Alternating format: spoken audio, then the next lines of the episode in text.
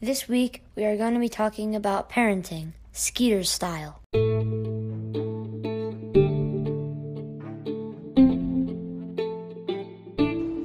I'm Rose Skeeters, host of From Borderline to Beautiful, a show about hope and recovery for BPD. As I mentioned in my earlier podcasts, I became pregnant with my son while in an abusive relationship during my doctoral studies. Wow. As I say that, I realize just how intense and tumultuous that time in my life was. Needless to say, I was not exactly equipped with the skills that a new mom would need to nurture a child, as I had been unable to nurture myself and my interpersonal relationships up until this point. Now, I would like to think that parenting is an issue that is quite separate from the borderline diagnosis, though in believing that, I would definitely be believing a lie. Having BPD means having significant deficits in both social and emotional skills. Think about it. We said that people with BPD have affective instability or difficulties regulating, regulating their emotions. We said that people with BPD have intense, unstable relationships marked by idealizing and then devaluing others. We said that people with BPD have angry outbursts and often have a hard time controlling their anger. And we haven't even touched upon the emptiness, identity issues, and suicidal ideation and anything else that comes with BPD, right? So let me ask you a question. How can we, as parents, teach our children how to regulate their emotions, how to develop a purpose and an identity, how to love unconditionally, how to nurture themselves if we don't know how to do it ourselves? And what if we happen to have a two, three, or four year old who is in the discovery phase of their life and the testing boundaries phase? Let's say that no matter what you say to this child, they scream or cry or simply say the word no. If you have BPD and you're having an off day, or your partner just got into a fight with you, or you're feeling particularly suicidal, how would you respond to your child? I know that many people with BPD are inherently good people who want the best for those around them, including their loved ones and their children. I know that because I knew that the struggle for me was always being that person, even though I was emotionally uncomfortable. And I know that because that's what a lot of my clients, all of my clients with BPD are. They're really good people and they need help getting there. They need help being good people all the time. I also know that when we are uncomfortable or feel out of control, the people around us feel it too, including our children. All right, time for some more hard truths and honesty. If you're out there and you flip out at your child, pinch them, ignore them, call them names, argue with them, assign diagnoses to them, or whatever other negative thing that I cannot think of in this moment, ask yourself Do you want your child to grow up bearing the burden of pain that you bear? In other words, do you want to protect your child from having mental illness like BPD?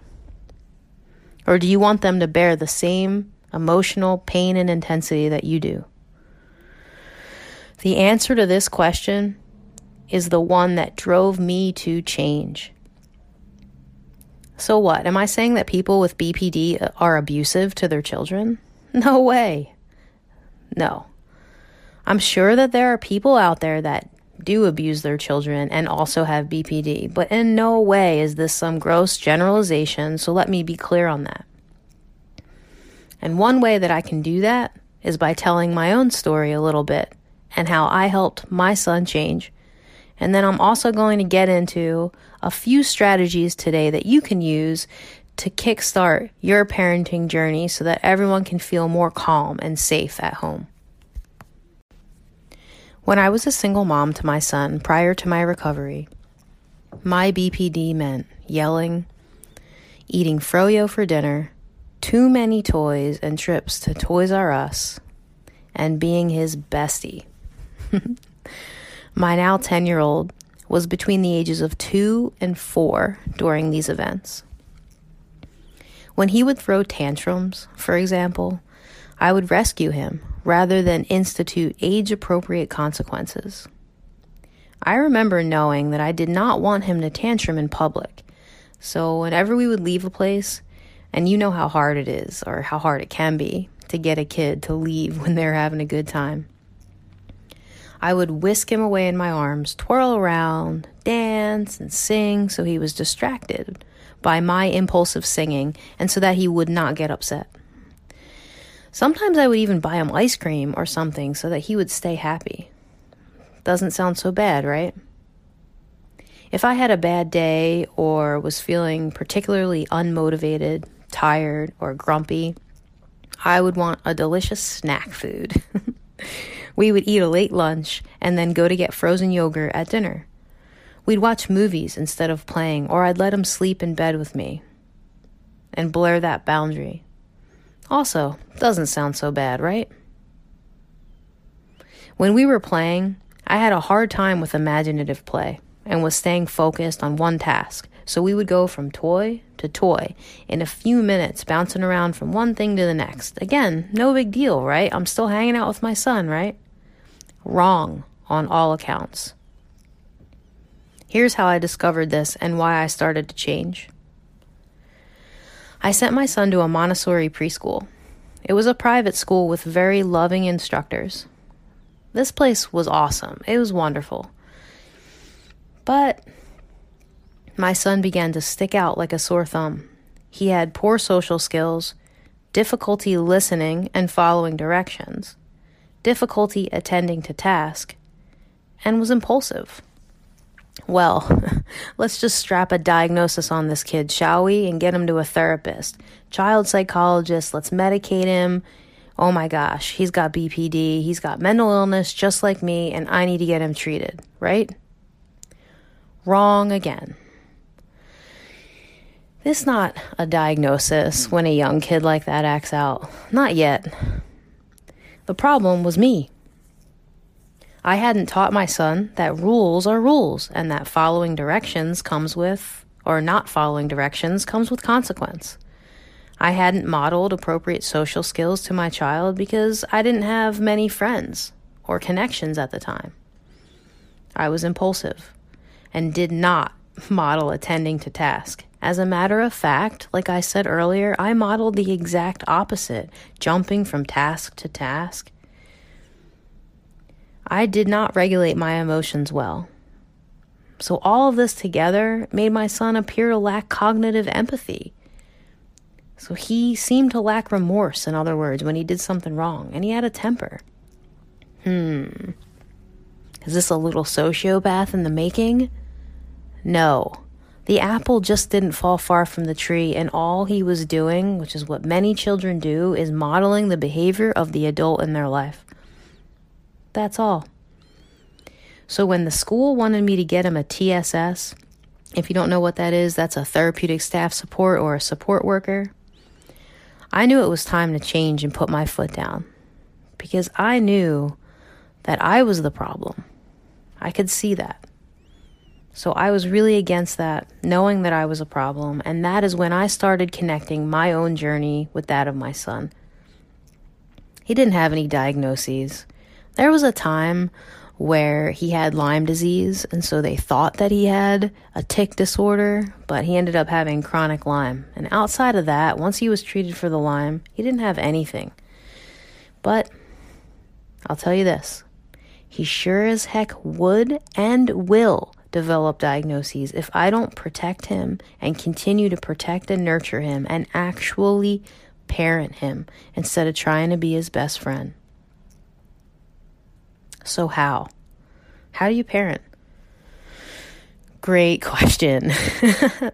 Today, we will start with two strategies on how to begin incorporating your own recovery into your parenting to provide your child with the resiliency they need to grow into a strong and capable person without having to bear the same without them having to bear the same emotional burden that we have had to bear for so long. So There's so much that goes into parenting and relationships and all the topics I choose for the podcast. So for today, we're just going to talk about two things. The first thing we're going to talk about is one, two, three magic.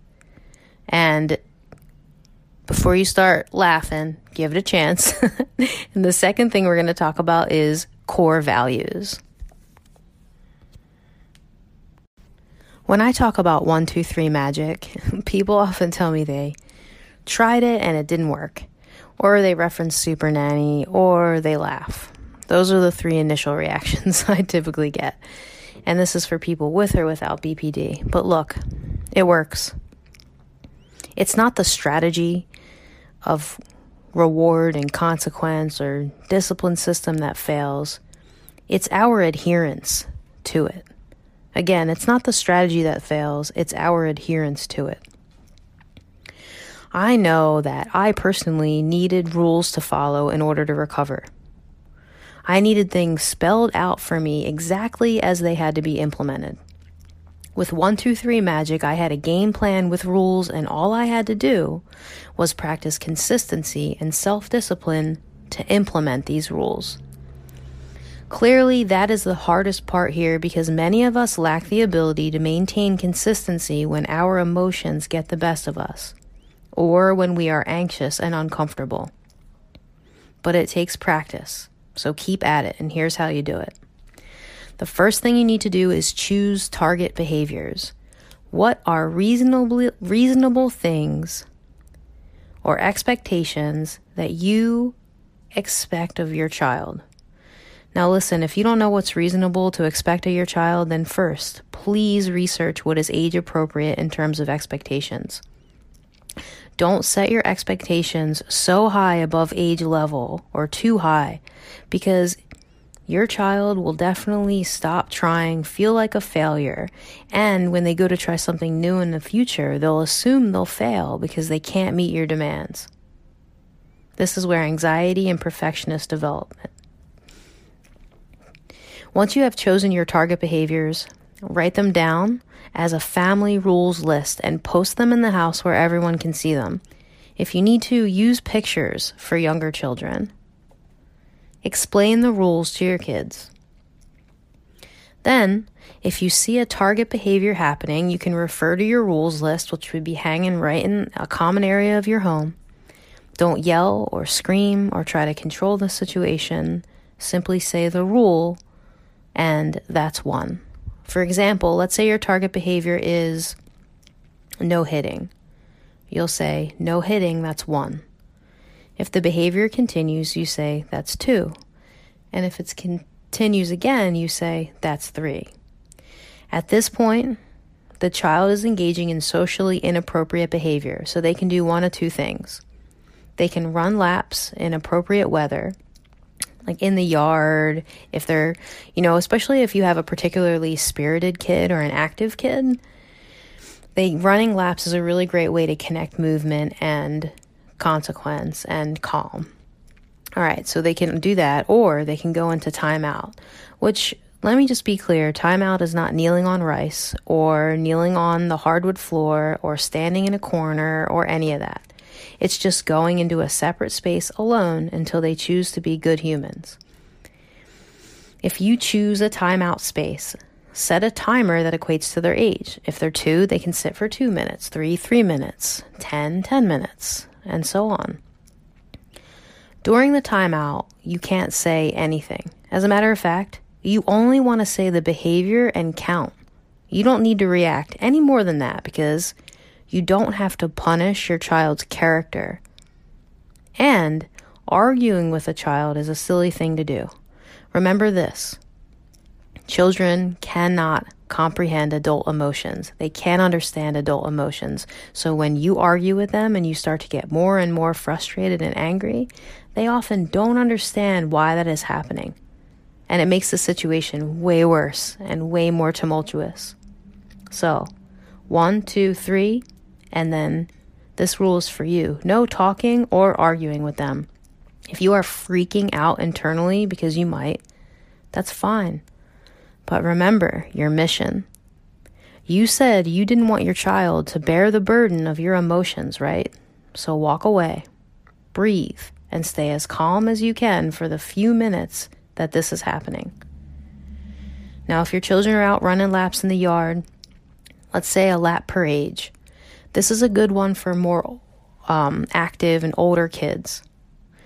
If you have a six year old with a temper tantrum, for example, or a temper, for example, laps would be a great option because it teaches them that physical movement helps them calm down and it prevents destruction in the home sometimes.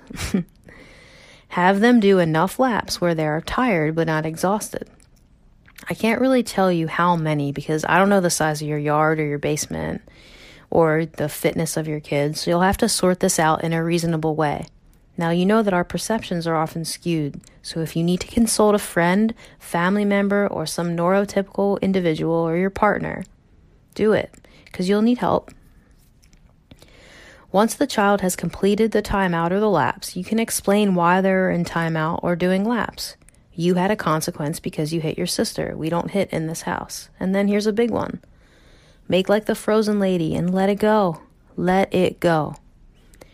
Do you want to teach your kids to move past hard emotions? Model moving past hard emotions. Model letting it go. Forgive them. You don't have to punish them all day for something that happened at 7 a.m. If you hold resentment towards your child, they will become disconnected from you. Don't punish your child's character.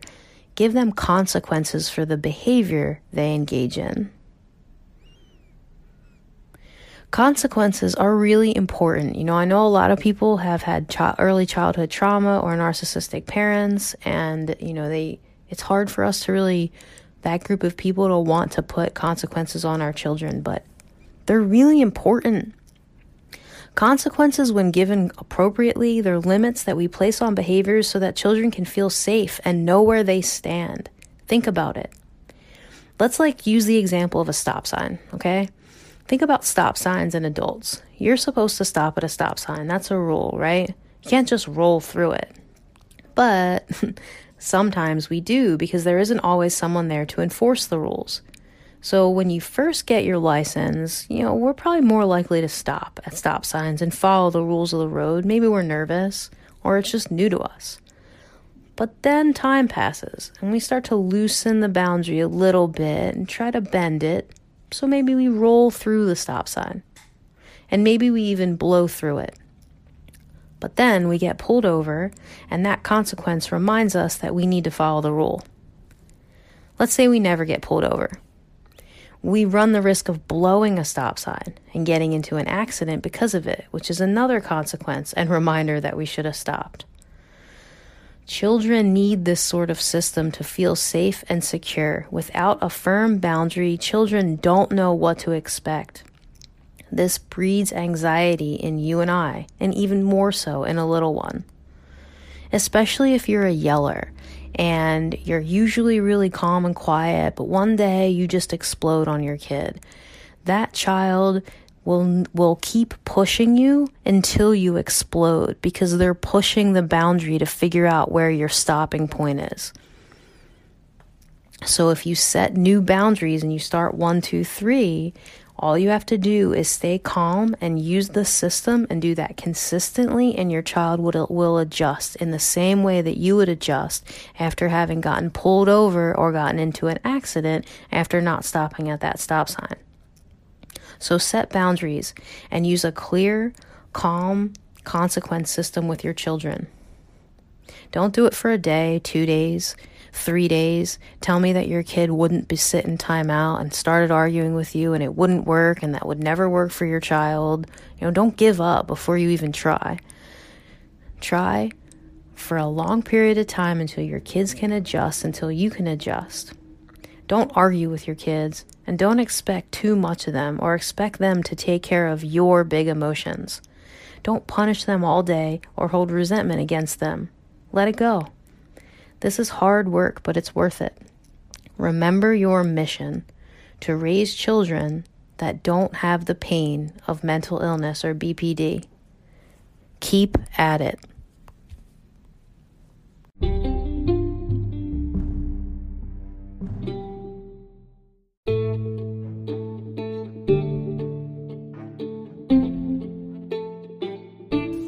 Are you tired of feeling frustrated, resentful, or disconnected from your family, friends, and partner?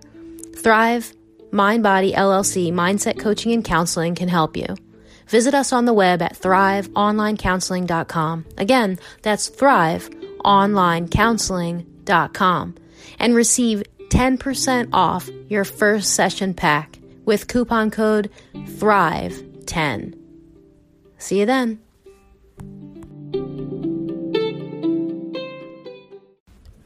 The second thing I want to talk about today is instilling core values in your children. A few episodes ago, we talked about having a moral compass and why this is important.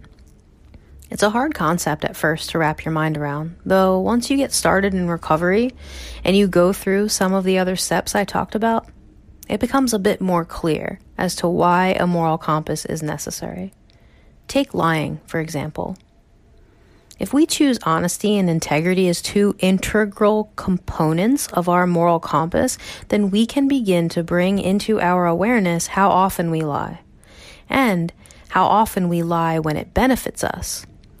If we can see the difference between who we think we are and who we want to be versus who we actually are and how we act, then we can create change. In order to provide our children with the resiliency skills they will need in the event that they are genetically predisposed to having mental illness, and in the event that they are older and need more support as they model our BPD behaviors, we need to provide them with a strong moral compass. That's our responsibility. This is great news, though, right? Seeing as though, you know, we're supposed to be doing moral compass work too. I mean, according to me, right? It's not part of any other treatment, but uh, I really think that that's something to be worked on continuously. So having to teach your kids, I mean, it just helps reinforce it for you. Now, remember in a previous episode featuring recovery stories, I talked with Devin Green. So if you need to go back and hit up that episode, totally do that. Devin and I began working together in the context of parent coaching, actually, because she has a three year old daughter. And Devin and her fiance, when we first started working together, they started with the one, two, three magic. And it worked really well for them until it didn't. So there are times where it gets difficult because our own emotions make it hard for us to stay calm during that timeout period. So Devin and her partner had to look inside themselves to see what was missing. Why was she getting so frustrated at a child? The biggest thing we realized is that Devin did not know how to love unconditionally and how to nurture because nobody ever loved her unconditionally and no one ever showed her nurturing or how to nurture. So she had to learn it while at the same time instilling those values in her daughter. I had to do it too, and I continue to do this with my son. This is definitely an ongoing process for you and your child. I suggest doing what Devin did. Take poster board or large pieces of paper and make an art project out of this. Choose the core values that are most important to you and that you want for your child and write them on these posters. And write the definitions too. Let's say that forgiveness is a core value you want to instill in yourself and your children. Write forgiveness down and then define it. So, forgiveness is deciding that the person who has wronged you doesn't have to be pay, doesn't have to pay or be punished anymore for what they've done. Make the definition simple. You know, maybe even use some of the ones I have here. The, the simpler the definition is, the easier it'll be to implement that core value. Let's take courage, for example. Courage is being brave enough to do what you should even when you're afraid. Being brave enough to do what you should even when you're afraid. Determination. Deciding it's worth it to finish what you started. Determination is a big one because if we had parents who were really strict or expected perfection from us, we typically fail before we try, right? So instill determination in your kids. Decide, actively choose that it's worth it to finish anything that you start. See it through. Humility. Putting others first by giving up what we think we deserve. Love choosing to treat others the way we want to be treated. And how about this one? I don't think I've talked about this before, but joy. Joy is finding a way to be happy even when things don't go your way. So you can choose joy by looking for happiness, even when you're not getting what you want. Teaching that to a child is huge for them. It means that they can be disappointed, not get what they want, and still see a positive outlook and still see the good in things. Now, we've talked about BPD too and some of the tantrums that we have and some of the mood swings associated with social skills stuff, right? So, choosing joy is something that we as adults with BPD need practice with as well. All right, so now choose one or two of these values and work on them for a whole month. You don't have to overwhelm yourself and try to learn all of them at once, that's too much. One at a time. Read them to yourself and to your children every day and talk about how you can be determined, honest, and brave. Try to stop your children acting like so try to stop them when they're acting in accordance with the values and praise them for it. Talk about it. And also spot yourself when you do this too. Ask yourself when you get frustrated or angry with your children does your love actually look like love? Is that really love when you're yelling and screaming at them? If something happened to your child and they left the earth, all right, this is rough, right? But it's important to think about. If something happened to your child and they left the earth right now, would what you are angry about really matter? Ask yourself that. Does it really matter? Are you showing them love or are you so angry and frustrated that your words are coming out as hate? Do your words hurt your children and make them feel bad about themselves, or do they build them up? Align your actions with the words and the definitions of your core values so that you can model and teach these to your children. Having this compass and direction will give them something to stand behind so they can develop and build an unwavering sense of self. That way, no matter what happens, they can choose joy, be honest, brave, humble and honorable people, and you would have showed and taught them that. Now that's something to be proud of.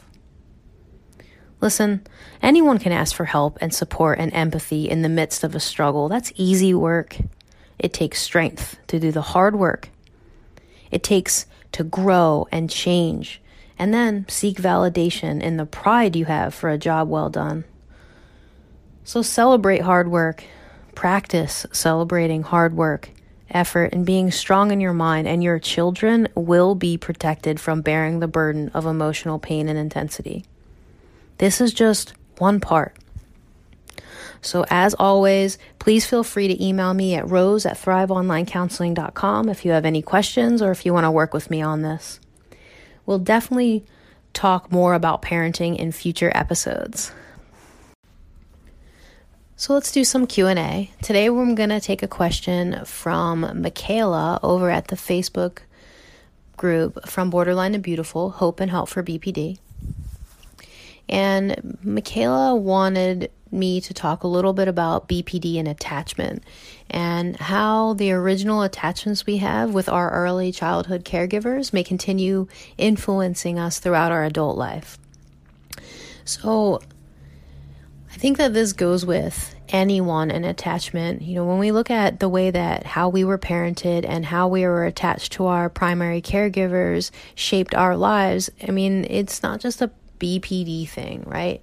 It's going to influence how we love, what partner we choose, what we think love looks like, how we feel about marriage or don't feel about marriage it would influence how we treat our children, like we said in this episode. So it's really important to look at the connection that you had with your mom, dad, foster mom, or parent, or whoever raised you, grandparents as a child, and see, you know, what was that like?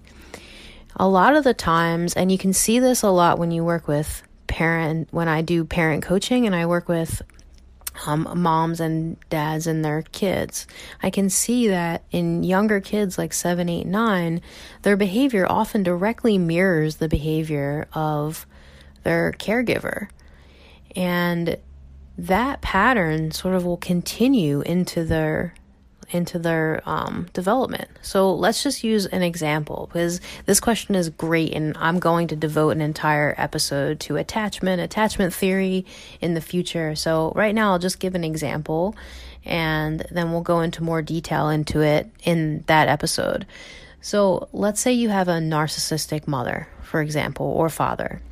And let's define narcissism for a minute. So, narcissism is a selfish worldview, um, and it, um, the person, a person with narcissism lacks empathy and is and expects perfection, perfection of you. And then even when you do the thing right to the way that they want it, perfectly, quote unquote, that they've asked of you, it's not good enough. Basically, you're just never good enough. Um, and let's say that that is your mom or your dad. Well, in those relationships, as you grow up, you're going to have stunted development because you're going to start internalizing some of the things that your parents do as character flaws, right?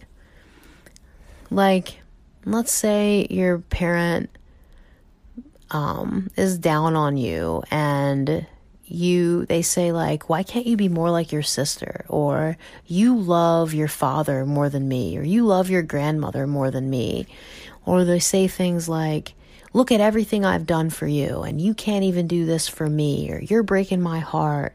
Or when you know you're 13 and you say to your mom I hate you and she's like I hate you too.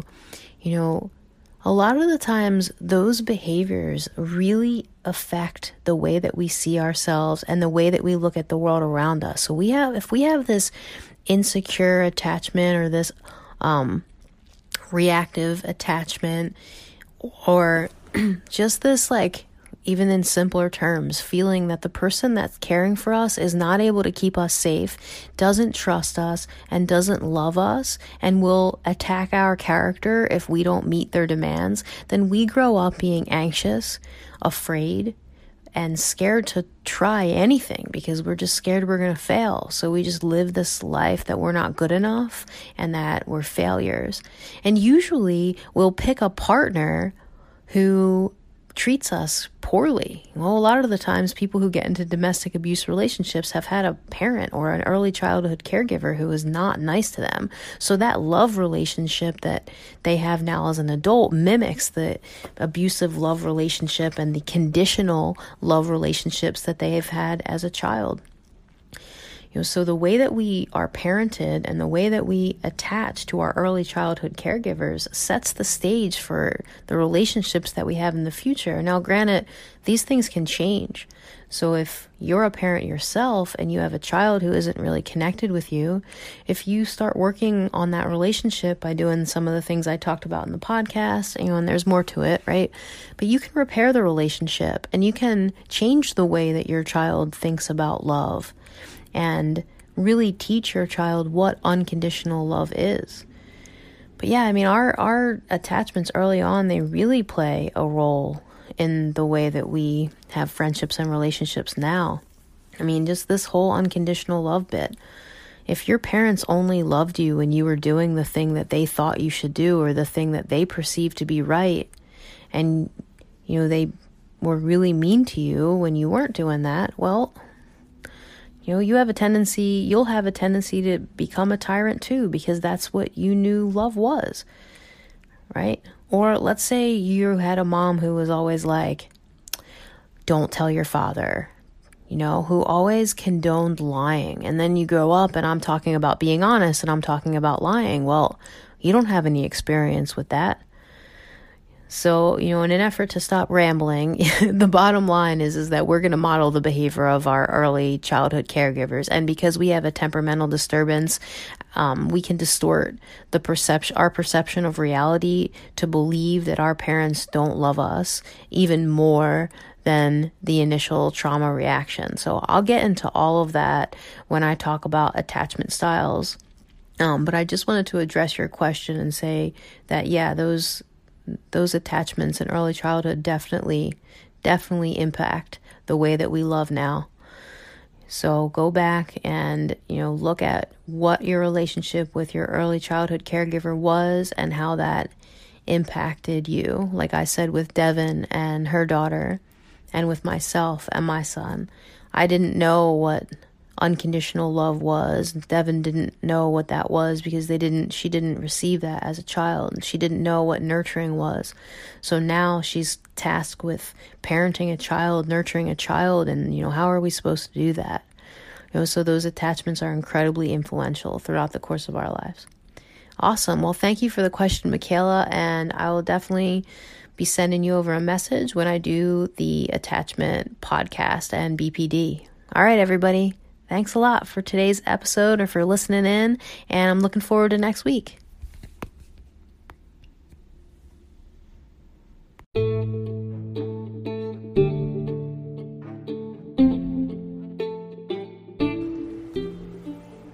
Okay, thanks for listening. That was from Borderline and Beautiful, a production of Thrive Mind Body LLC, online coaching that helps frustrated individuals, resentful couples, and disconnected families navigate through tough times. Visit us on the web at thriveonlinecounseling.com. If you like this show, remember, you can hear it on Anchor or Apple Podcasts or Pocket Casts or any app that you use to listen to podcasts. Subscribe to get a new episode every Monday. If you want to get in touch, you can leave me a voice message. Some of you had some comments and questions from the last episodes, and I'd love to hear whatever questions you have too. Just download the Anchor mobile app, search for From Borderline to Beautiful, and tap the message button to send me a voice message. We'll have all those links in the show description. Okay, we made it. Thanks again for listening. I'm Rose Skeeters, and I'll be back next week with another episode of From Borderline to Beautiful. Talk to you then.